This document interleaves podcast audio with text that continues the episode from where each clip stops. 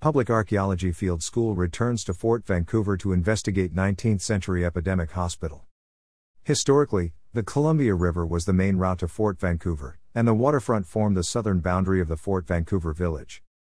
This summer, a team of students and professional archaeologists from Portland State University, Washington State University, and the National Park Service are exploring one of the most important colonial and multicultural places in the Pacific Northwest.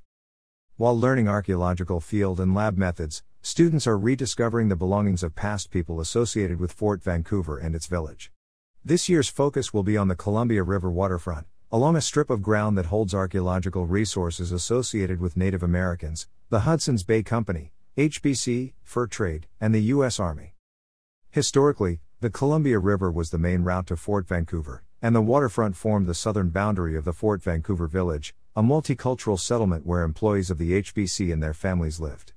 Native Americans from many different tribes, Native Hawaiians, Europeans, and other people from around the world lived in the village.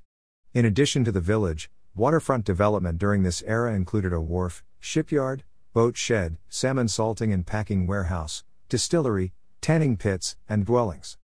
One of the important sites that the field school will explore this summer is a hospital that was tied to one of the first recorded epidemics that swept the lower Columbia River between 1830 and 1833.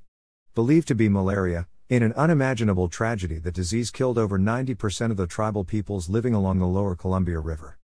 The site of the hospital was first located during excavations in the 1970s. Archaeologist Caroline Carley, who has studied this site the most extensively, theorized that the HBC built the hospital because of the high number of people affected by the epidemics. A palisade wall around the hospital was used to quarantine patients and may also have excluded people when the hospital was at capacity. Carley also found evidence of fire pits, possibly due to the 19th century belief that contaminated air caused malaria and could be purified with smoke.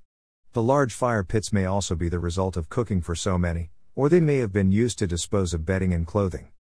This summer's project will attempt to relocate the southern portion of the hospital as well as other evidence of 19th century development along the waterfront.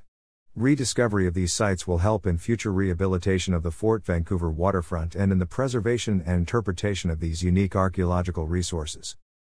The public is invited to stop by the dig site to learn about archaeology at Fort Vancouver, Monday through Friday between 9 a.m. and 3 p.m.